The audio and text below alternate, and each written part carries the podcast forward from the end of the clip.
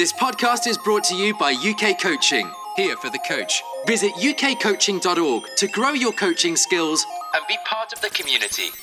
The uh, previous podcast with Kev Till was so uh, so jam packed. What we've done is ask Kev to come back and, and just build on the, the, the first podcast where he talked about talent identification and uh, talent development. Just start to share some of the key things that coaches can have and considerations to, to help develop it in their coaching practice. So Kev, thanks for coming back. Yeah, no problem. Uh, thanks for having me having me back, Chris. And uh, yeah, following on from his, his, previous chat, it was really insightful. So good, just to I guess summarise some of the, the, the key points.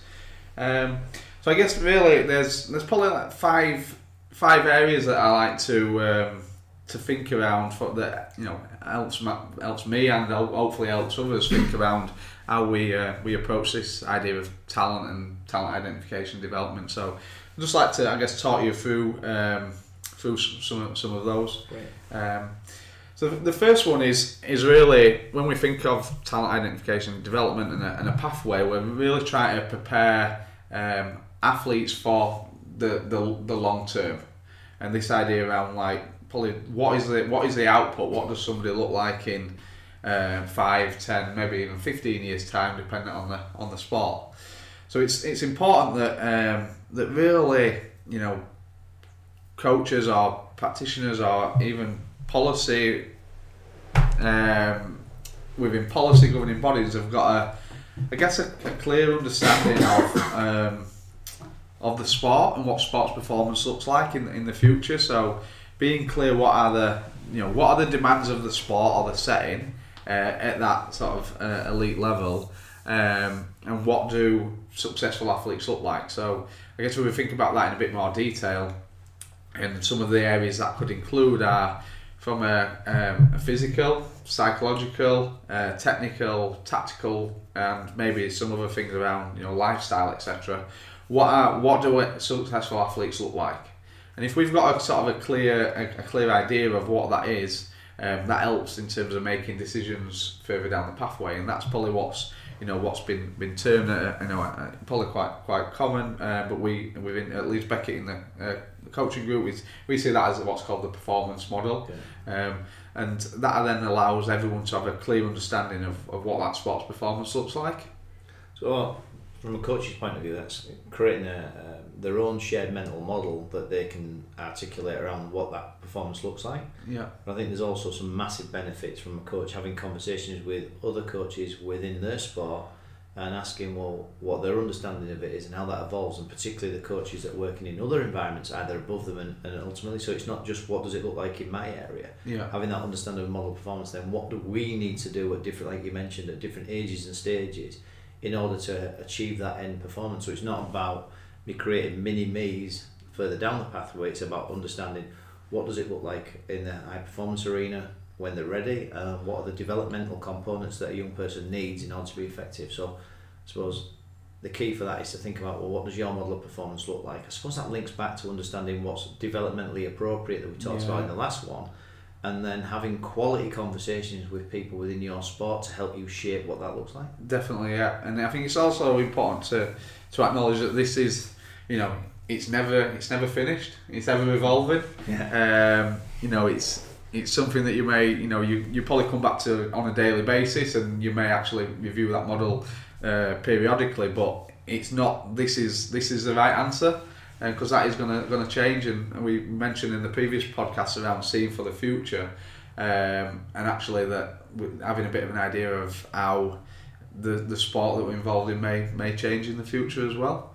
And just just before you move on to the to the second point I think the thing that I want to hit on for coaches is actually having that shared mental model is very helpful when I'm having a conversation with athletes, when I'm having a conversation with parents, when I'm having a conversation with other coaches, and if I'm lucky enough to be further up a pathway working with uh, a physiotherapist or um, a strength and conditioner or somebody from human performance or sports sciences, having that conversation about what is the model helps them all contribute to developing a more rounded program, more holistic. Yeah, have it you hit the nail on the head there, Chris. In terms of it's it's key for communication. So every ultimately the, the model's there, so everyone's on the sort of same same page. Everybody sort of knows what, what they're working towards and what's important. Whether that is a you know a, a, a parent who um, needs to know what their uh, child needs to develop, or a physiotherapist who is part of the program and you know aligning that. So I think it's it, developing that is key for for the communication to allow consistency. Brilliant, thanks. Okay. So if we think around the first one being around, I guess the future or the long Yeah. term, the probably the second one is that we know that these pathways occur at, at different ages and stages within within young people. So that's you know it's therefore key that um, you know coaches and practitioners understand like childhood and, and young people and Yeah, what yeah. they're what they're like. Um, so what are you know what are children or adolescents that are entering the program? What are they like? What are some of the commonalities or uh, or what we'd expect from that that age? And then also understanding that how does how do children and young people develop over, over time and what sort of impacts upon that? So I guess if we think around some examples of that, it, it would be thinking around you know from a biological or physiological perspective around you know we discussed it last time growth and maturation being being key. But other factors could be around from a psychosocial development is what is an 8 year old like from psychosocially compared with a 12 year old and a 16 year old and what are some of the things that we'd be, be looking for which ultimately may um, should help inform those identification development decisions that we have to make Yeah, and you mentioned last time, Kev, about you know, obviously growth and maturation can be quite a significant band. So we can have an early maturer who's relatively older that's travelling through their, their own maturation status. Uh, we know that it, it's quite stable when people go through it, but people enter at different times. So therefore, you could have somebody who relatively is like three or four years going through through that stage. So I think you're right. We need to understand the the key components of child development but also be mindful of then I overlay that with an individual. Yeah, and we might have we might have somebody who you know, sorry uh, we might have somebody who is physically um, very well developed but emotionally or socially not and and therefore I need to understand the the language and the tone that I use, the pressure and the challenges that I give that young person, but also how I create developments to encourage them to develop in that way. Yeah. Just like we sometimes see somebody we think we're very good at recognising that somebody isn't as well physically developed, and we provide um, strategies and approaches within our coaching and the, the development in order to support them. The same needs to be said holistically. Yeah. No. Again, um, I think real key point there is that when I sort of say understand children and young people, we need to understand some of those principles, but we also need to understand there's a there's a large amount of variability within some of those things, um, and actually, you know, individuals are all, all different. So there could, there's a range of commonalities or theories that support that, but actually individuals are different. So I guess this is um, where actually using some theoretical ideas um, I'll put alongside your actual practical experiences Yeah. is vital. So you know um, something we um, I guess try and recommend within uh, uh, the the modules that we teach from a biopsychosocial development is for people to understand those theories, but then go and test them with the with their athletes, and therefore. Um, being able to apply that individual individuality around some key principles is, is key, which is ultimately what coaching is about. Exactly, and that goes back to the art of coaching. I suppose that, that I always think of it as the um, the theory provides the, the handrail, not handcuffs. Yeah, definitely. So I don't I don't beat somebody over the head with it. The, the handrail that enables me to guide me, but then it's the quality conversation to to do it. And I suppose if we've got sports science and we've got support, there's a whole load of things that we can do to help make that decision. But I'm thinking back to a coach who might be working with a large number on a limited contact time in the base of a talent pathway. So I think some of the tips are things like having conversations with creating opportunities to have conversations with the players to understand about their developmental opportunities. Um, simply getting the date of birth helps with relative age effects. yeah, Um, having conversation with parents about what are their strengths and what are not, and and then you know, a simple thing of just keeping a list of like almost like a if you like a long list of each individual and knowing a little bit about them. So Yeah. you know, things like uh, and without fa- falling into a bias, the um, where where a child is on in their family, whether they're first child or second child, can influence the, some of the developmental key markers. So having conversation with the family to better understand what it is and creating conversations, quality coaching conversations with both the, the athlete and the parent to understand and, and for them to understand more importantly that this isn't about you making decisions based on what they tell you, but actually they're helping you create an appropriate development plan for the, for, for their child. Yeah, so I think this, you know, alluded to some some good strategies there, Chris. I guess again it comes down to the context which coach is working in. If they're working within a academy uh, setting, then there are going to be a range of support services available to that, which would you know probably feed in centrally into discussions. If you're a coach at the like say bottom of the pathway, you know, you're probably the primary person, so it normally comes from observation and conversations with people around what do I what do I notice and what do, what can I learn about this individual that may help me our interactions. They always talk about don't they about maturation. It's a real interesting one. Is that mums have the best indicator of maturation judging by the uh, how many times they have to buy new school shoes and trousers for, for him. So the growth piece kicks in there. Um, yeah, and, and I think just on that point about academy before we move on, yeah, it's fantastic to have a, a load of staff that support you, uh, practitioners around you if you're in that position. But I still think that from a coach's perspective, it's your responsibility to have an understanding of, of all this, oh, yeah. and therefore um, the sports sciences, and you've heard me say this before, the sports sciences is on tap, yeah. not on top. Yeah. So they're helping you make better informed choices as the coach. Yeah. No. Yeah. Again, it's um, it's I guess the sort of the amount and level of information data that that support team can can provide yeah. that that ultimately allows individuals and coaches to hopefully make better better decisions or more informed informed decisions based upon that. So it may be that a team can provide a, a better source of information because there's more people that contribute to that. But then actually sometimes that may create complexities because they may be contra- contradicting data, yeah. etc. Whereas a coach can you know go and and and just you know, like I say observe and, and create conversations. Thanks, Ken. So, so moving on, the, the third point is then um, if we we understand, um, I guess, long term performance and understand ch- children and, and young people, although the ideas around that is that actually this idea around talent identification occurs at different stages along that pathway.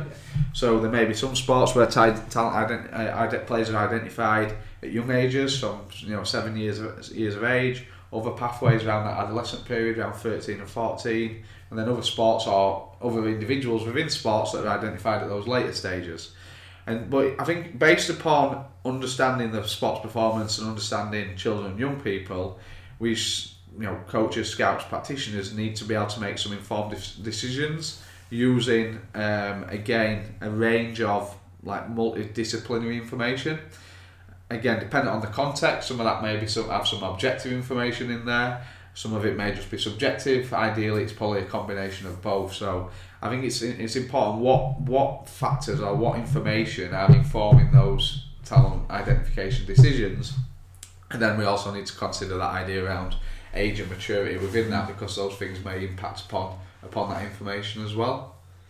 So I suppose in, in summary, what, what we're saying is uh, go back to the, the shared mental model. You need to be really clear on what you're identifying and whether you're the coach, whether you're an analyst, whether you're an observer, whether you're a, in some sports a scout, you've got to be really clear on what is you're looking for and providing clarity across the holistic development. So not to get romance into one particular area, whether that's physical or technical ability, but to look at everything with its potential. Yeah, and uh, and again, it comes back to having that shared mental model. So regardless of the, the, the position along the pathway, there's it's clear on why why decisions are being made, and I guess people should therefore be able to uh, defend those decisions to say yeah. what what like so why has he, why has that individual been selected over that one uh, aligned to, to what we're working towards. Yeah, and I suppose um, playing devil's advocate a little bit and, and just to put that in in the scope is if someone comes in um, as a late either a late mature or late to the sport, so they're latent talent as it might sometimes be called.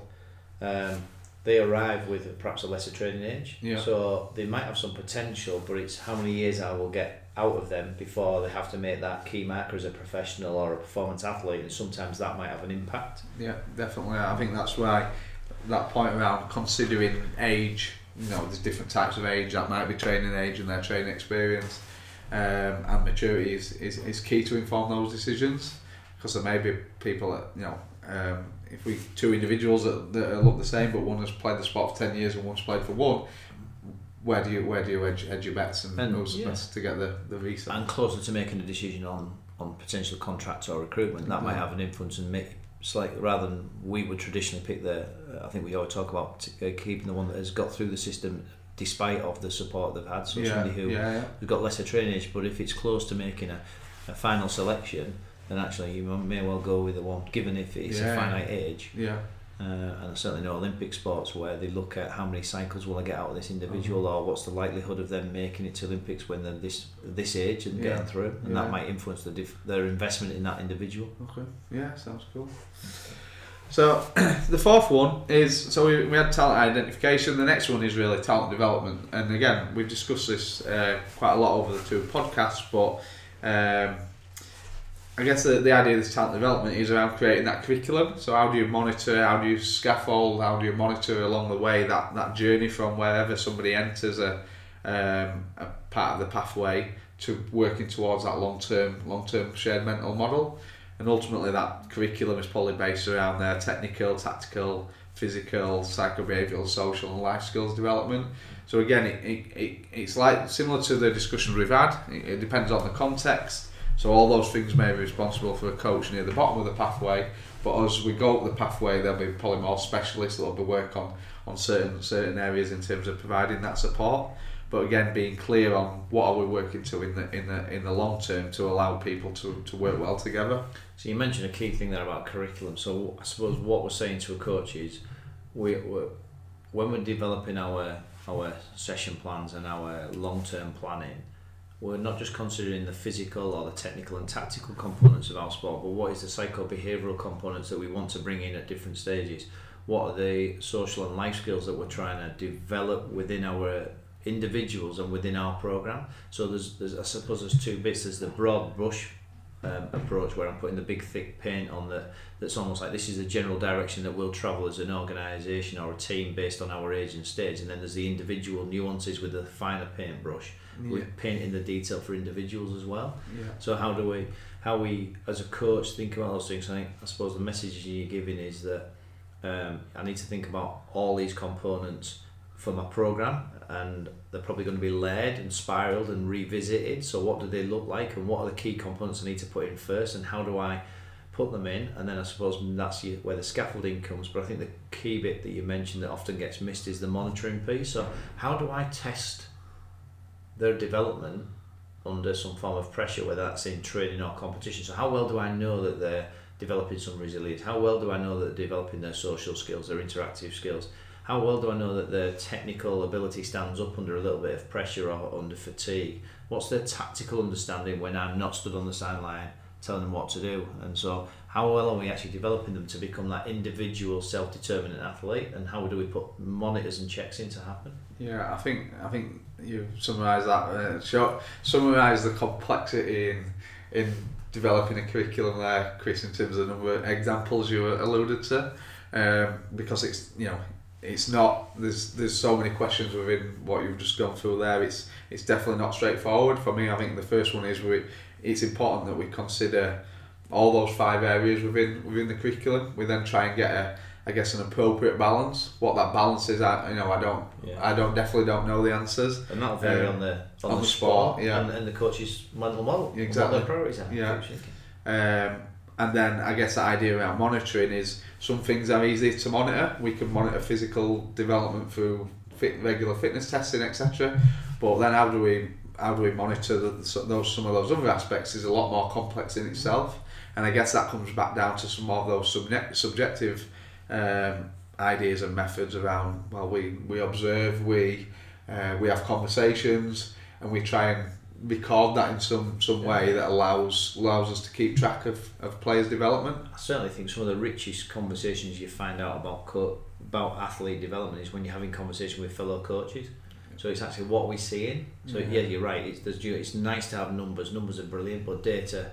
But actually, there's a quality in those stories and, and what the richness that comes from them, and what are we seeing and observing and hearing from our athletes, and Yeah, and, and actually what does that look like so you know, we can see an athlete perform very well when they're starting play but coming off the bench or um, having limited game time can influence how they they act and react both socially and psychobehaviourally so then what do we need to put in place to help them better understand that within our coaching practice but also within their own framework to create an opportunity for them? Yeah, Yeah, it's definitely not easy, but that's a challenge that we've got.